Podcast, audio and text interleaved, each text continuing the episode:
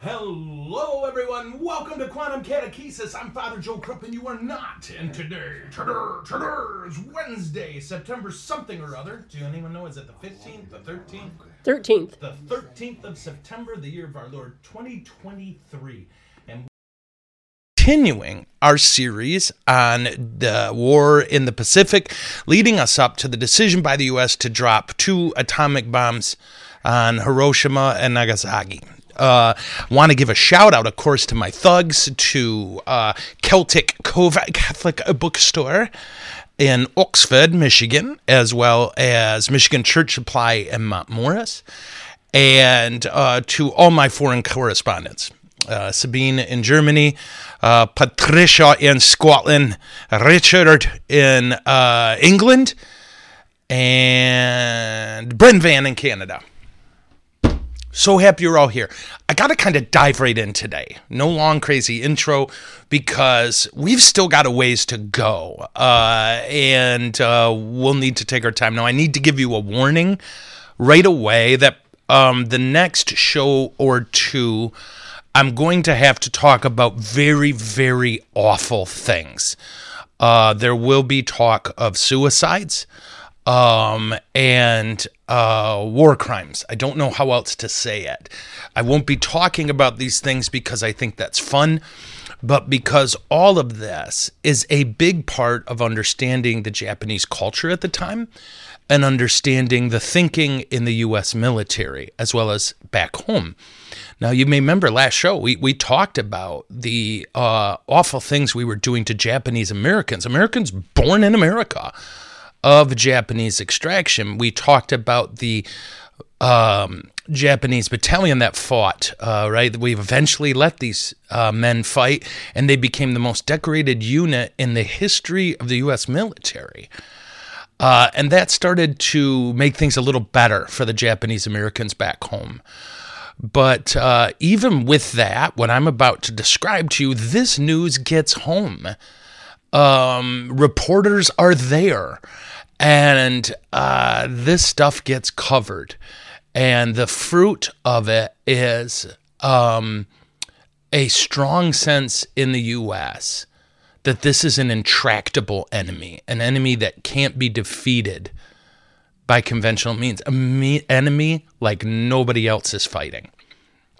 Uh, so what we're going to do is this is where we begin our island hopping and what I thought the best thing to do, rather than walk you through a million awful stories, is to give you uh, some of the topics that the military was dealing with.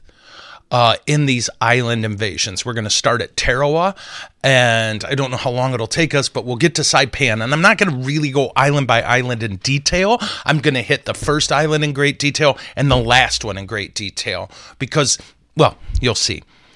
But one of the things that both Japanese uh, citizens, or what do you say if they're are they citizens when it's an imperial, yeah, uh, and American citizens dealt with was discovering uh, American Marines. We'll stick with the U.S. losing their minds.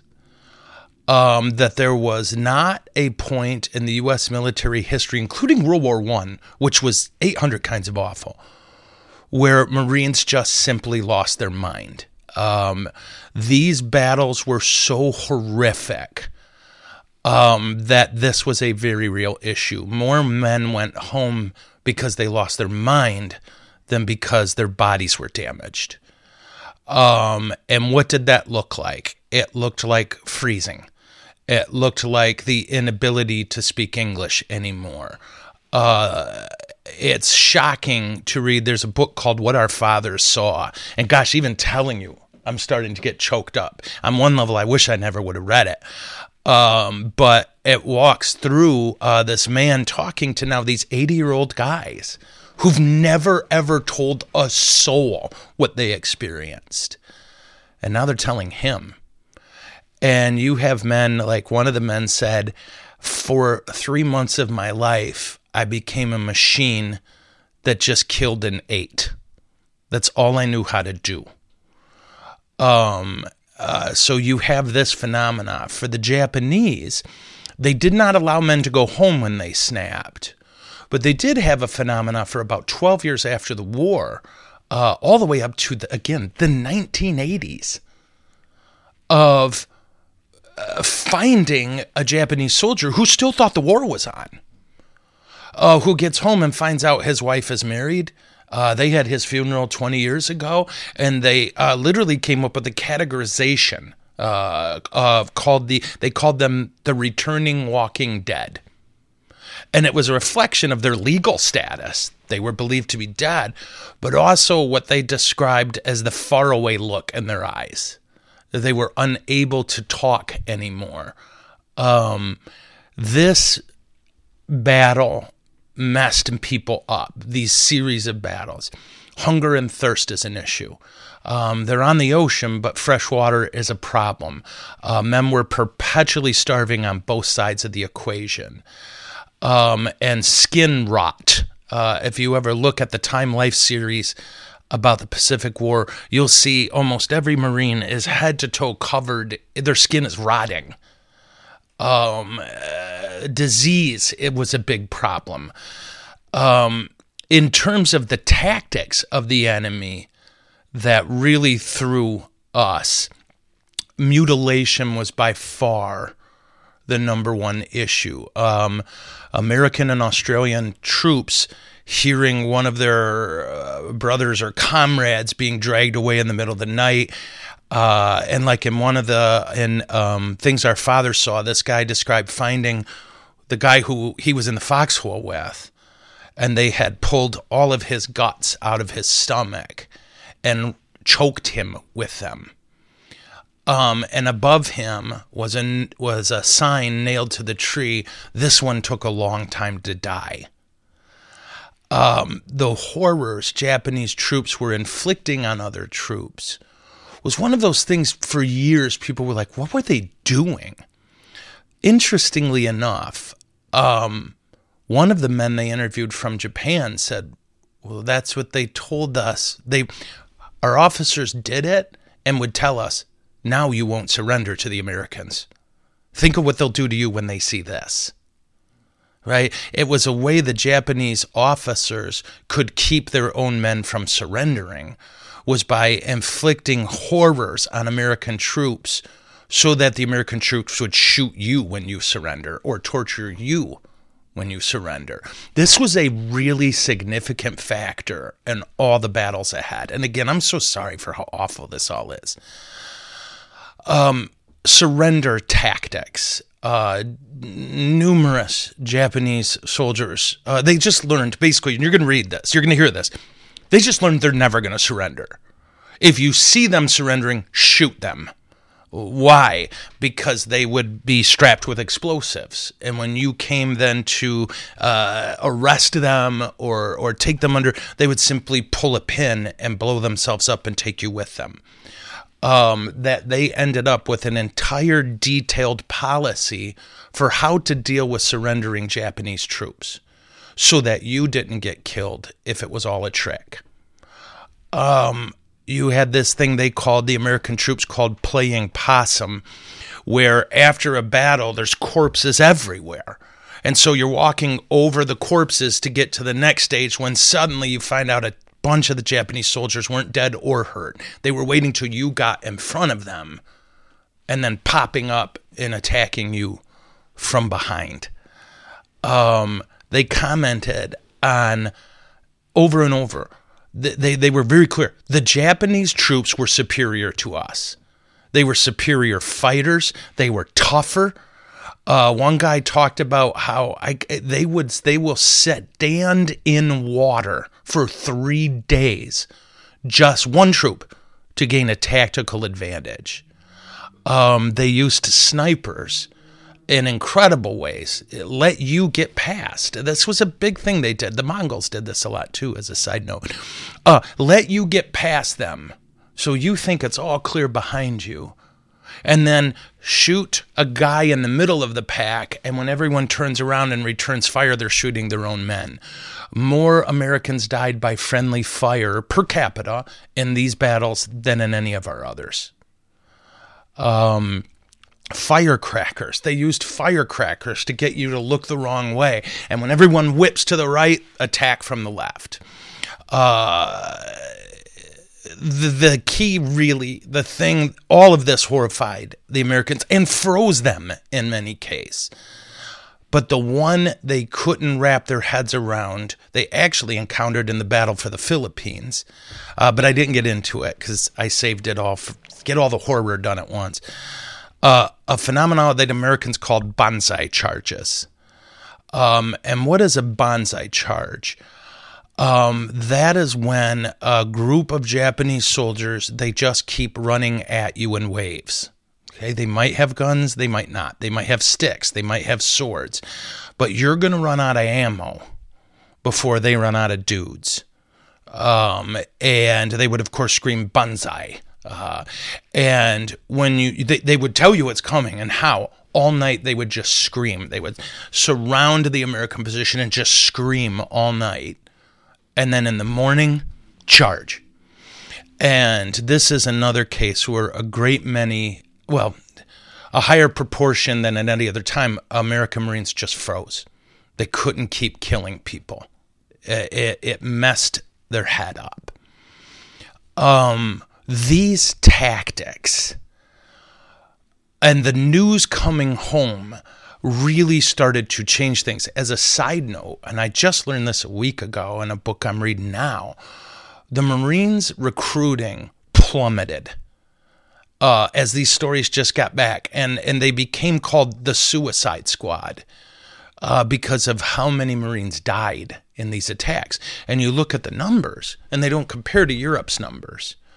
Uh, but a there was less people. Like for example, um, the last month Hitler was alive, the Germans were losing eighty thousand people a week. Okay. Um, you will not hear numbers like that because there's not that many people over there. And these are all fights on tiny little islands. Like when we talk about Tarawa, it's about half the size of Central Park in New York. It's not that big. I think it's 30 square acres or something like that. Um, but this takes us then to this concept of island hopping. If these are tiny islands, where are we going for them? Really simple. We need airfields. Okay. We need places to land our planes. Uh, and where's the best place? Well, wherever the Japanese have already built airfields. Okay. So island hopping was at core a simple strategy to describe. You just hop islands, getting closer and closer to Japan, waiting for them to surrender.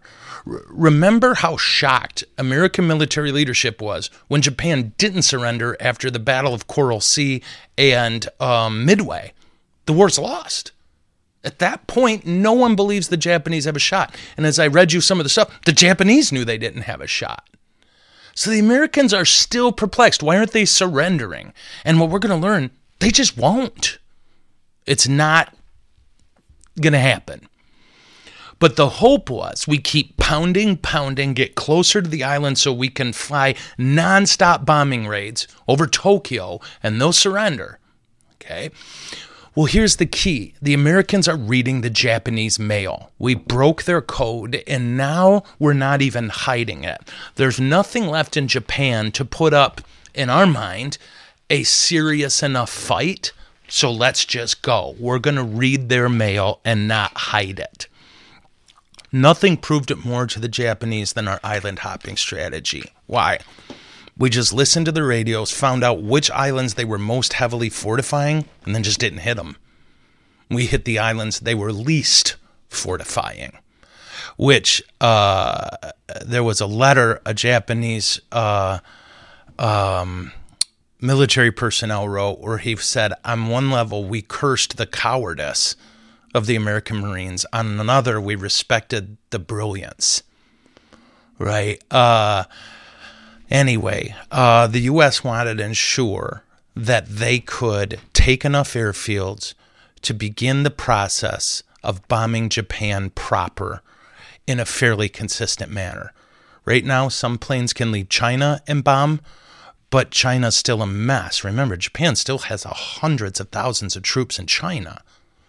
And at this point, they're position in China has become just slaughter. They're not trying to take land anymore. They're not trying to acquire areas. We are just going to kill as many Chinese as we can.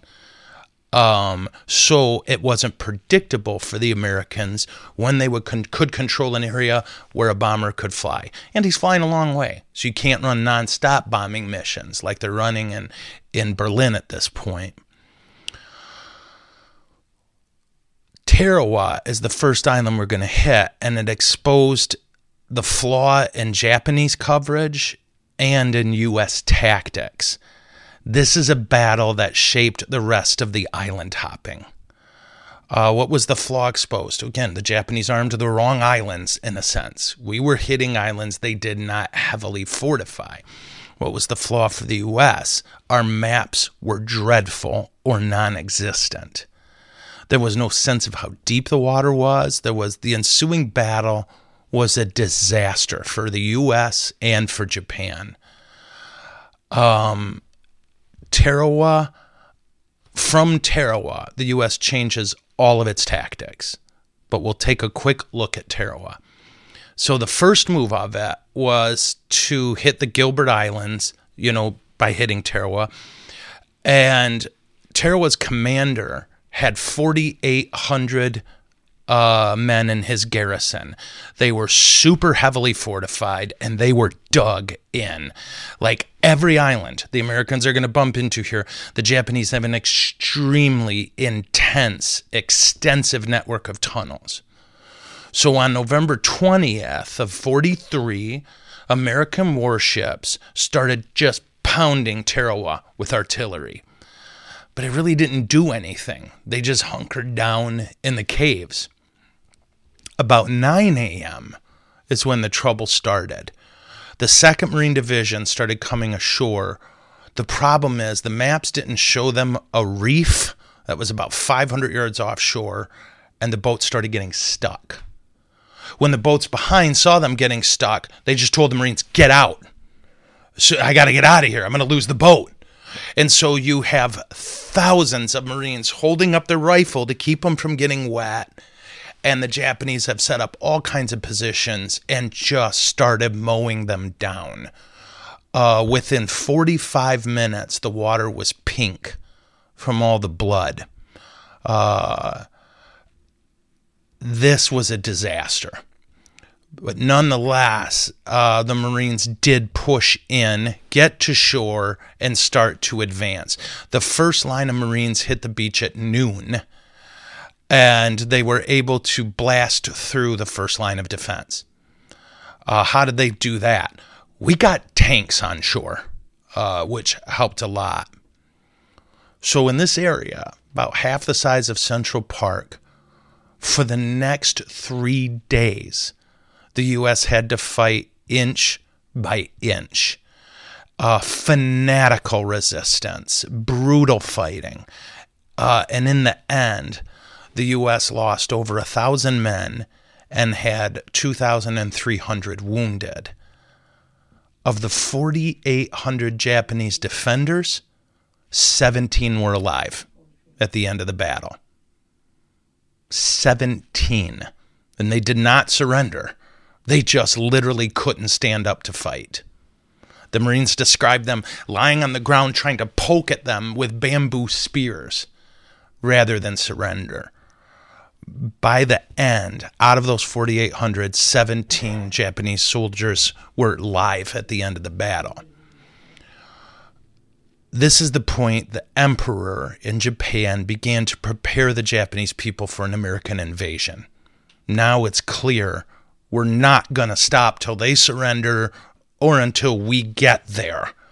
And they're not going to surrender.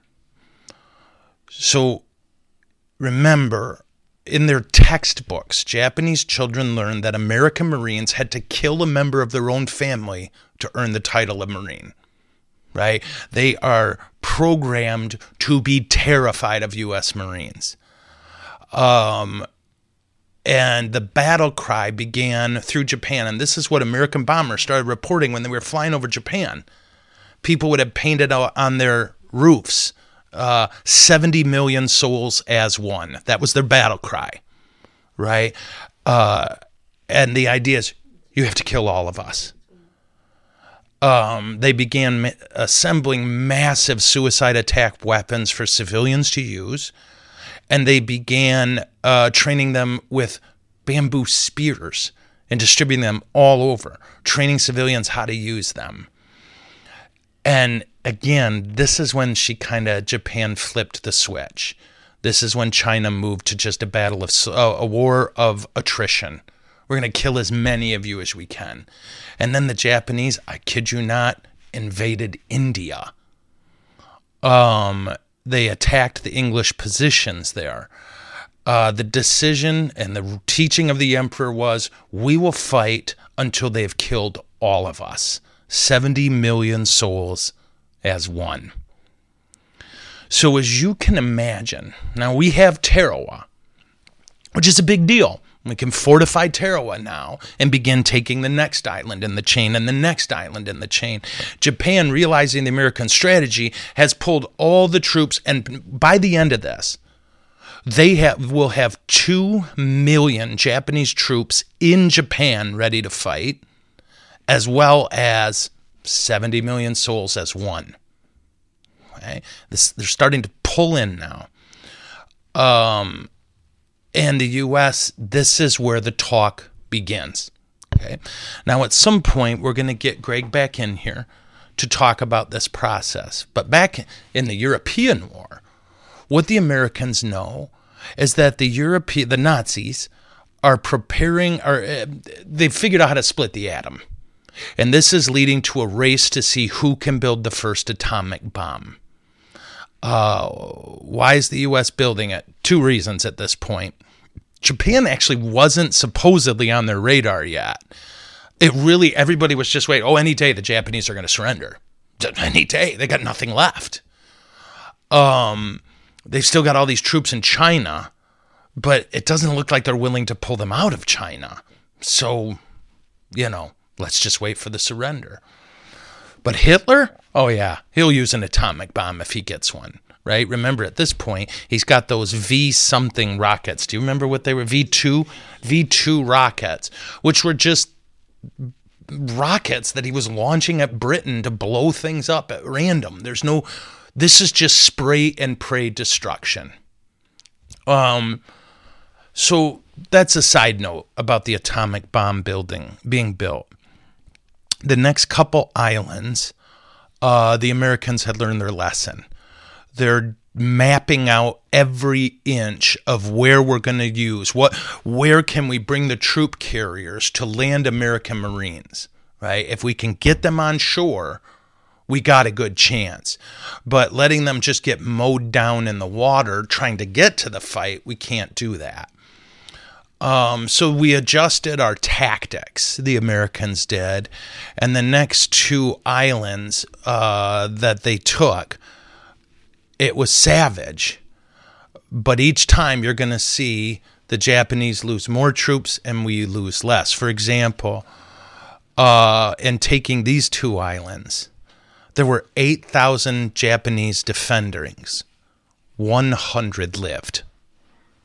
There's just there's nothing you read in history that prepares you for this. When you're outflanked, when you're out of position, you surrender. When you can't win, you surrender. These guys are fighting to the last man. Um, and the taking of those two islands began on January 31st and ended on February 3rd. Um, They then went after uh, Truk, T R U K, um, and they saw the Japanese fight like mad there. And once again, when you get there, the Japanese refused to surrender. We're not sure how many defenders there were. None of them survived. Um, and this now, the U.S. has now hopped. They've got the Gilberts, they got the Marshall Islands secure, they've got all of this set up, and now they're going to go after the Marianas. And this kind of ends the island hopping in a sense, right? The idea of Can we get that island? Well, we got them. Now what? Now they're going to start hit, hitting Japanese territories directly. And this is going to take us to Saipan. Okay. When you talk about how are we? When you how are people doing? Gosh, this is also awful. I'm sorry, folks. Are people all right? People hanging in there? Okay. When you get to Saipan, this is the point where the American Marines and the American military leadership realize we're in trouble. Saipan is the first time Americans encounter Japanese civilians. And it doesn't go like they hoped. It doesn't go like they thought at all. And again, I'm going to describe some awful things here. I promise you, I'm not doing it because I want to. Okay. Uh, again, go back to our beginning. It's easy for us to sit in our desks now in our nice, clean environment uh, and say, oh, we should have never dropped that bomb. Well, that was a terrible thing. And again, your position might be defendable. I don't know. I'm still torn on this. What I do know is it's not as simple as you were told. It wasn't, well, the war was over anyway. The war had been over for two years. The Japanese just wouldn't quit. And they made it clear we're not going to. Right. This battle in Saipan makes our invasion in Normandy tiny in comparison. You're about to hear about the largest naval battle in the history of the world. Um, and a logistical achievement on the part of the Americans that nobody thought was really possible. This time it's the Americans, not the Japanese, doing something no one really knew was possible. Um, if the U.S. takes Saipan, and of course Japan knew this and we knew it, we can bomb mission, run bombing missions all day into Japan itself. The Americans put together an invasion force much larger than the one at Normandy in Europe. It was a much, much larger invasion with a lot more obstacles. For example, boats that were going to participate in this were leaving from Hawaii, right? The ones in Normandy, they're crossing the English Channel. These guys are going greater than the distance of the U.S. twice to get from Hawaii to, and you got to time it. They did it. Um, the men who landed on the beach in Normandy were prepared for, at worst case scenario, three days without being supplied. Okay, that was considered the worst case scenario, so we'll supply them for three days. The Marines landing in Saipan were told nothing can get you for a minimum of three months. Okay, there will be no supplies coming in for three months. And the trouble here became when the Americans realized Saipan, uh, the force defending it, was more than twice the size that their intelligence told them. Okay. So here we go, right? Uh, this is a uh, from a diary of a Japanese soldier um, that they found, and he wrote this the day before the battle. "Quote: We are ready. We have our Molotov cocktails and hand grenades. We will charge recklessly into the enemy with our samurai swords high above our heads. All that worries me now is what will happen to Japan when we die. And this is the mindset of all of them there. We know we're going to die. What's going to happen to Japan? At 7 a.m. on June 15th, the U.S. forces led by uh, Marine uh, Lieutenant General Holland Smith, there were two Smith here, uh, so I'm to just kind of skip about some names.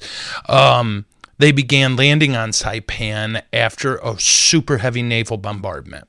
And again, naval bombardment did good at, uh, what's the phrase, maybe encouraging Japanese soldiers lost their minds, right? 10 hours of just constant bombardment. Now they're in the tunnels and they're relatively safe, but that's not a pleasant experience. Yeah. Um, so the Navy had a force led by a guy named Turner. And to cover Turner, uh, Nimitz sent another. I'm sorry, all these names. I should just skip that. So basically, the Navy had guys bombing the island and had ships to cover the guys bombing the island. How's that? I think that's a quick way to put it. Because there's lots of Smiths here. Big surprise. So, fighting their way ashore, Smith's men met unbelievably determined resistance from 31,000 defenders under uh, General Sato, Sato. Okay. Now, uh, the Japanese area uh, Navy now threw five carriers to engage the U.S. fleet. And again, guys, they've got six. This is everything they've got. The Japanese, through the largest, uh, this was the largest, like I said, naval battle in the history of the world. Um, and it was a slaughter. Uh, the trouble for the Japanese was when their commanders lost, they committed suicide almost universally. Uh, I don't know a good way to put this. We called it brain drain. Is that okay? Is that offensive? I don't know. All of their best people have been dying for three years. And not only that, but the pilots, the Japanese pilots, we're going to hear about flying these incredible superior planes. Most of them hadn't logged 20 hours of flying. To give you a sense of things, for U.S. airmen, you had to have a minimum of 250 hours flying before they let you in combat. They're putting 16 and 17 year old boys in who've flown a dozen hours or less. They have the planes, they don't have the pilots anymore. So they're just grabbing people. And as a result, they were going to remember how I told you way back about this swarm of bees attack that the Japanese did super effectively against the British. They were going to do it again. 600 airplanes. Okay. 600 Japanese Zeros launched and started heading for the U.S. fleet. Um, none of them made it. They did not make it to the aircraft carriers. They were mowed down. The battle is literally referred to as the Great Marianas Turkey Shoot. Uh, they were not skilled flyers. They didn't know how to handle uh, combat. This was a slaughter. Um, an American navalman, obviously exaggerating, but said you could have walked from one aircraft carrier to the other just on the ruins of Japanese airplanes in the water. Um, this was from June 19th to 20th. And again, the Japanese planes kept coming. When it was clear it wasn't working and wasn't going to work, they just kept coming. So between June 19th and 20th, the Japanese lost all of their aircraft in the invasion. They sunk, uh, let me see, three carriers and a bunch of submarines. Um, in the end, the Americans have control of the sea and the skies in the area, and now it's a matter of Saipan itself. And this is where, again, I have to talk about awful things. And um, again, not for the sake of talking about them, but all that you're going to hear plays into the decision. Okay. So the Japanese Navy, for the first time that I can think of uh, since uh, Coral Sea, retreated. Uh, and they only had two carriers left and 35 airplanes. That was it. The whole fleet. That massive, massive fleet. Bigger than all of the ships at the Battle of Midway combined. And they lost everything. Okay, so they retreated to the mainland of Japan. And this is where you get to the Battle of Saipan itself. The Japanese fought tenaciously they would not give up an inch. U.S. troops, uh, again, this is where you get them losing their minds uh, because they're starting to encounter civilians. And what the civilians were doing is choosing to die with Japanese troops rather than surrender. Um, and of course, they're not trained to kill civilians. And it led to a lot of situations with these kind of standoffs where you know there's 20 uh, Japanese troops well armed right inside that cave. But you also know there's 10 civilians, including women and children. Uh, what do you do? Um, and some threw the bombs in and the flamethrowers. Some uh, just couldn't do it. It was all a mess. Um, civilians were killed by Japanese Imperial Army soldiers when they tried to surrender. Some. Um, and this is where you get to uh, what they call Banzai Cliff. Now, as the Americans advanced, they found a massive group of civilians who began like they they've got Japanese speakers and they're telling them we're not going to hurt you. We have food. We have everything you need.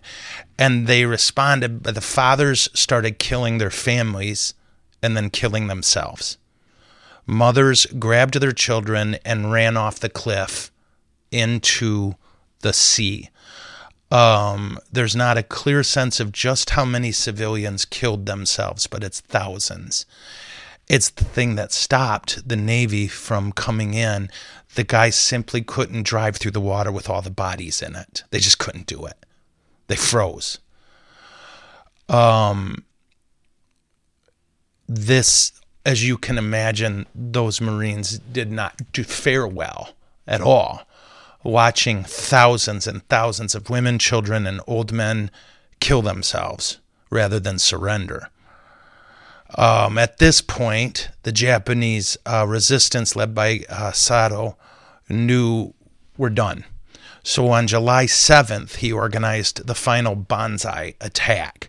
The Japanese officers all declared the next day we will, the phrase they used is break the jewels, okay, which is what we would call a suicide charge. Uh, the Japanese officers all killed themselves. And then the men uh, of the army and any civilian men and women began screaming and singing all night, all around. And they just, uh, the Marines said they just were drinking, uh, what do you call it, sake, uh, charging themselves up. The women stripped naked and charged with bayonets taped to broom handles uh, or the farm implements as a massive group, thousands of unarmed Japanese civilians and Japanese soldiers armed with swords charged the American positions over and over and over. They started at dawn, it lasted 15 hours. They overran two American battalions before they were eventually contained and defeated. Uh, Saipan was declared secure two days later and it was the costliest to date. 14,000 Marines were killed. The entire 31,000 man Japanese garrison was killed, and all the military leadership that were on the island. Okay. Ugh. Okay. I hate, I'm sorry, right? Think about that again 31,000, not one surrendered. Um, let alone the thousands of civilians who jumped off a cliff with their children rather than surrender. Um, we won't be covering anything awful like this again until we get to the dropping of the atomic bomb and the firebombing that preceded it. Um, but uh, next, what time is that? Okay, I, I gotta admit, uh, it's this is weighing me down. This is a lot of terrible things I'm saying, and I'm so sorry. Uh, maybe it's a good time uh, to pause. Because uh, it's funny, I do find myself a little overwhelmed. And uh, guys, there's a lot I typed that I'm like, oh yeah, I'll tell them about that. And as we get here, I'm like, I can't read that. Um, there's just no description. And, and how do you get here? It's simple. I, I told you, my prof in history at college told me this over and over Japan is an island it evolved totally different than all other countries in the world, right? Um, what we're describing here is normal as far as their approach to warfare at that point. I mean, think about that. This is normal. Um, one of the reasons Japanese soldiers struggled so much with prisoners is they didn't deal with prisoners. They're not trained for that. Who surrenders? I Think about that mindset. And then you have this phenomena of, again, what are they told over and over and over? Uh, the emperor is calling you. You answer. If you're a Christian and you're listening to this, I'll bet you'd die for your faith. Well, so would they. Their God was Hirohito. Um, and that's what you got.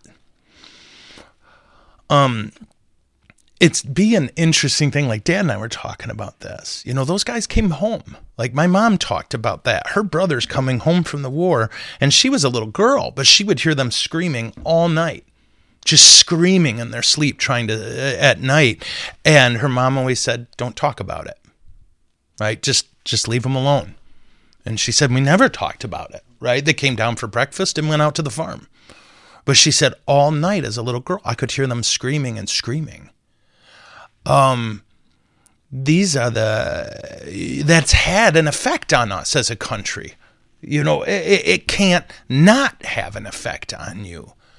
And obviously, as we're going to hear, it had a profound effect on the Japanese people. Um, and led to what is arguably our most stable relationship, foreign policy wise, Japan. Um, would you say that, or would you say England? I don't know. I'm sorry. Oh, oh, sorry, bro. I was saying Japan and us, it's probably our most stable relationship, uh, international wise. Or who you thinking, bro? England. Yeah, England.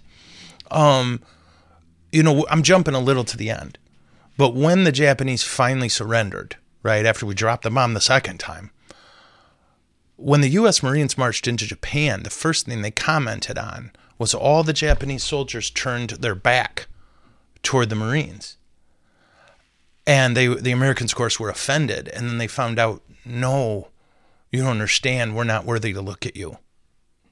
We're we're not worthy to look at you. You won. We lost, and I'm still alive. Um, it's a different culture, and we quite literally killed them with kindness after World War II. We rebuilt Japan helped them become the economic superpower. I don't know if you can still call them a superpower, but because their economy is screwed. Have you been reading about? Oh my God! But uh, it's not as bad as China. But um, so anyway, uh, I just needed a pause from all of that, and uh, and again, I, I yeah, it's it goes on and on. Right next, we got to take Guam right? And when we hit Guam, out of the 18,500 Japanese defenders, um, 400 were taken prisoner, all of them injured. Um, uh, you, you can just, we can do this all day. Okay. Um, they just were not going to surrender. And when you get to Guam and you get to uh, Tinian, you're fighting in the jungle again. All these other places, it's hard rock. There's nothing alive there. Um, there's nowhere really to hide except the caves. When you get to jungle, um, the Australians were considered the finest jungle fighters in the world. And if you read uh, what our things are, what is it called? Things our fathers saw, you'll see the Aussies saying, "Oh no, the Japanese were better than us." right? We were tougher, we were bigger, we were stronger, but they were better at jungle fighting than us. Uh, they're, they're, we say woodcraft, rednecks say woodcraft. I don't know what military people say, uh, but the ability to creep without being heard in the woods, uh, the ability, the discipline to just stay in place for three days to wait for the perfect shot, all that kind of stuff. Um, all of this is getting us closer and closer to Japan itself, right? And we'll probably not get into the naval remaining naval battles because navy battles to me are extremely complicated to explain. And as the war progresses, American technology gets worse, Japanese technology American technology gets better, Japanese technology gets worse. For example, when we fought at Midway, we didn't have radar. They didn't have radar. Uh, it's basically a process of find someone uh, and then get the whole group there. By the time you get to this, the naval battles we're about to experience, we got radar. Even our planes, every individual plane had radar. The Japanese didn't have it, uh, which, as you can imagine, doesn't go well for anybody.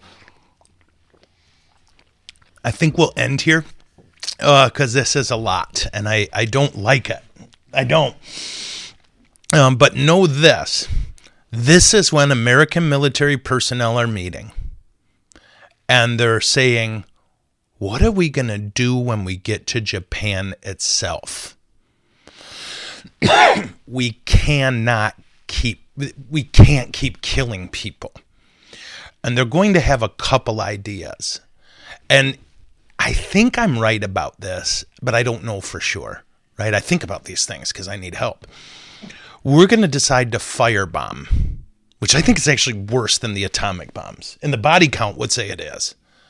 Uh, we're going to come up with a way of bombing that is beyond anything anyone has seen in warfare yet. The idea of, and I don't understand all the physics of it, but flooding an area with fire.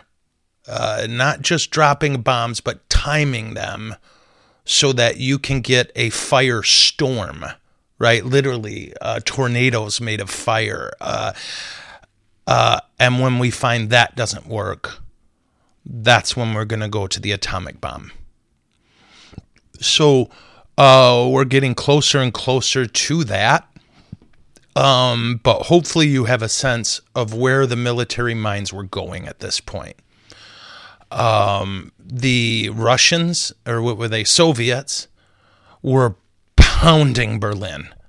Um, the Axis forces are done. Italy not only surrendered, but now they're on the Allied side right? Which they did in World War One too. It's hilarious. You got it's so Italian, right?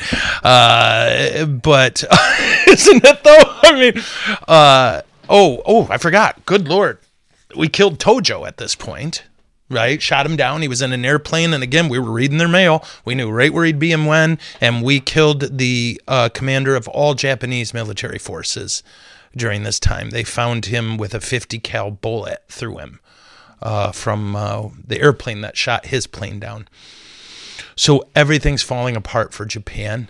The US keeps waiting for them to surrender, but each island they gain a deeper understanding of the reality that Japan is not going to surrender. 70 million souls as one. Okay. So uh, we will end that there. Um, I don't think we're doing one tomorrow, are we? No, we, we will not have an episode tomorrow. Um, we're putting together a few, right? We've recorded one for while I'm on priest convocation. I'll talk about that next time we gather. We're trying to get our time set up for Greg to come in. Uh, Greg's parents grew up uh, at um, Los Alamos, right? His parents were a part of the Manhattan Project, and so he's got some neat insights for us. And he's just a beautiful dude. I just love that guy. You worked with him, right? Greg Rasmussen? Yeah, I love that cat. Um, and oh, my brother Jesse's here today, by the way. His probation officer said it was all right. We're so happy for him. Uh, and it's his son, by the way, Chewy, that we've been praying for, who's in surgery now. Um, and please pray for him. I love that boy. Uh, pray for his wife and for his little squiggly and his soon to be here squiggly. Um, praise the Lord. Okay. I, I want to end on something happy, and I can't think I have something happy to say. Isn't that funny? My heart's just broken. Oh yeah, this is hilarious. Do we have time? Uh, somebody um, sh- had a shout out in. Uh, one of our viewers had a shout out in the beginning of the show to the eight million dollar Parker. Oh, nice. Thank you. Uh, uh, so, for those of you not familiar, the public school built a massive, beautiful athletic complex right next to us and we have a great relationship with them. We've met with them, we talked to them, love these cats. Uh, but we have these two lots that are pretty beat up uh, and that people were filling uh, when we needed them, and also filling when we didn't need them. But good God, they're pounding our, our parking lot. And one thing every Catholic priest knows you're going to get sued right? Like we, I remember when I was at one parish, we had all these basketball hoops up. We got a new business manager. He was out there the next day taking the hoops down with a socket wrench and a step ladder. I'm like, what are you doing? He goes, we're to get sued. And I'm like, I don't care. If we get sued for giving boys a place to play basketball, uh, and you know what we did? Some kid snapped his ankle, and of course it was because our parking lot wasn't nice. Um, but anyway, so we decided well, what we'll do is we'll we'll ask for a twenty dollar donation to park in our lots on game day. And I announced that on this Grand Blanc Facebook page. And I would say 70% of the responses were super supportive. We're like, that's a great idea. Way to go. Uh, 30% not so much. Pedophilia came up. Uh, pedophilia came up a lot in a parking lot discussion because that seems to be what we are anymore. Yeah. Um, what else came up? Oh, we're filthy rich. Somebody said we have $16 million. I'm like, where the heck is it? We could buy a gator. We have dreams of a gator or whatever they're called. Yeah. Uh, wow, it was a fascinating little discussion. Uh, but uh, yeah, it went viral. Do you always love that when people are like, let's make this go viral? Well, if you say that, then it's not viral. Yes. Viral is not planned. Okay. Um, and viral is not a good thing. Like, that's what always cracks me up. This will be viral. I don't want a virus. Do you know how many viruses we can kill? Zero. Zero. Isn't that crazy? Yeah. But the good news is you'll be back in the parking lot this week. Yeah, this Friday, if you want to come out and watch Grand Blanc's homecoming game and pay an exorbitant fee, uh, we'll take you in. 20 bucks. My plan, my secondary plan was to charge $8 million because then we only need one person to park there. But turns out that's not a good idea. Okay, maybe that's a happy thing. I'm so sad. Isn't this terrible? This is, uh, anyway, just think of what. I mean, those Japanese guys were just, they love their home too. You know, they love their mom, they love their dad, they love their country. Uh, our guys, they love their mom. You know, I mean, it's just, yeah. What do you do? Okay. Well, uh, so I will definitely see you Friday for a question and answer session. Um, and uh, oh, please pray for Michigan State University. I got some wonderful messages from you, Wolverines. Thank you guys for uh, your compassion. It's just awful, right? It's just an awful thing we're going through. I got to meet with Coach D'Antonio Tuesday, I think, or Monday. I can't remember. And we prayed. He's doing great. Uh, Coach Barnett's doing great. Got to pray with him. Um, these are good men, um, and they're going to help us get the ship right. Uh, and we've got a hellacious game coming on Saturday. I don't want to play Washington. Do you want to play Washington? Yeah, you do. Michigan's tough this year. All right. Salad pray. In the name of the Father, and of the Son, and of the Holy Spirit. Amen. Oh, Heavenly Father, we are so sorry for the violence we inflict with our words, with our hasty judgments, with our lack of mercy or empathy or compassion, Lord. We're so sorry.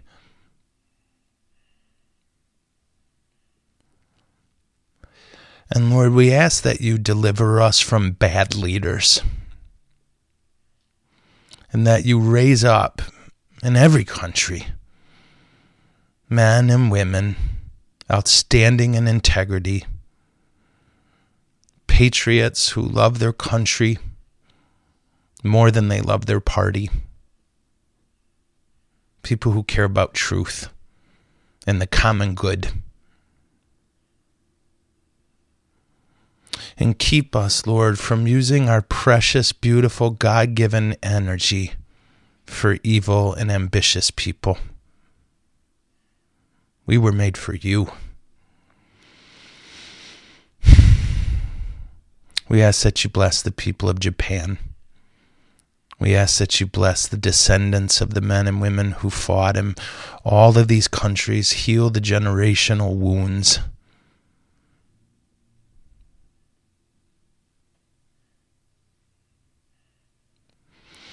I ask that you be with Chewy today. Bless the doctors caring for him and bring his family peace. And for any of the people, Lord, that we love so much and worry about, and any of the circumstances in our lives that we fret about, we give all of it to you, Lord, because we love you so much and we trust you. And may Almighty God bless you all, the Father, the Son, and the Holy Spirit. My kung fu is strong. I'll see you, beautiful people, next week or, tom- or whatever day, whenever, Friday. And until then, frozen peas are my gift to you.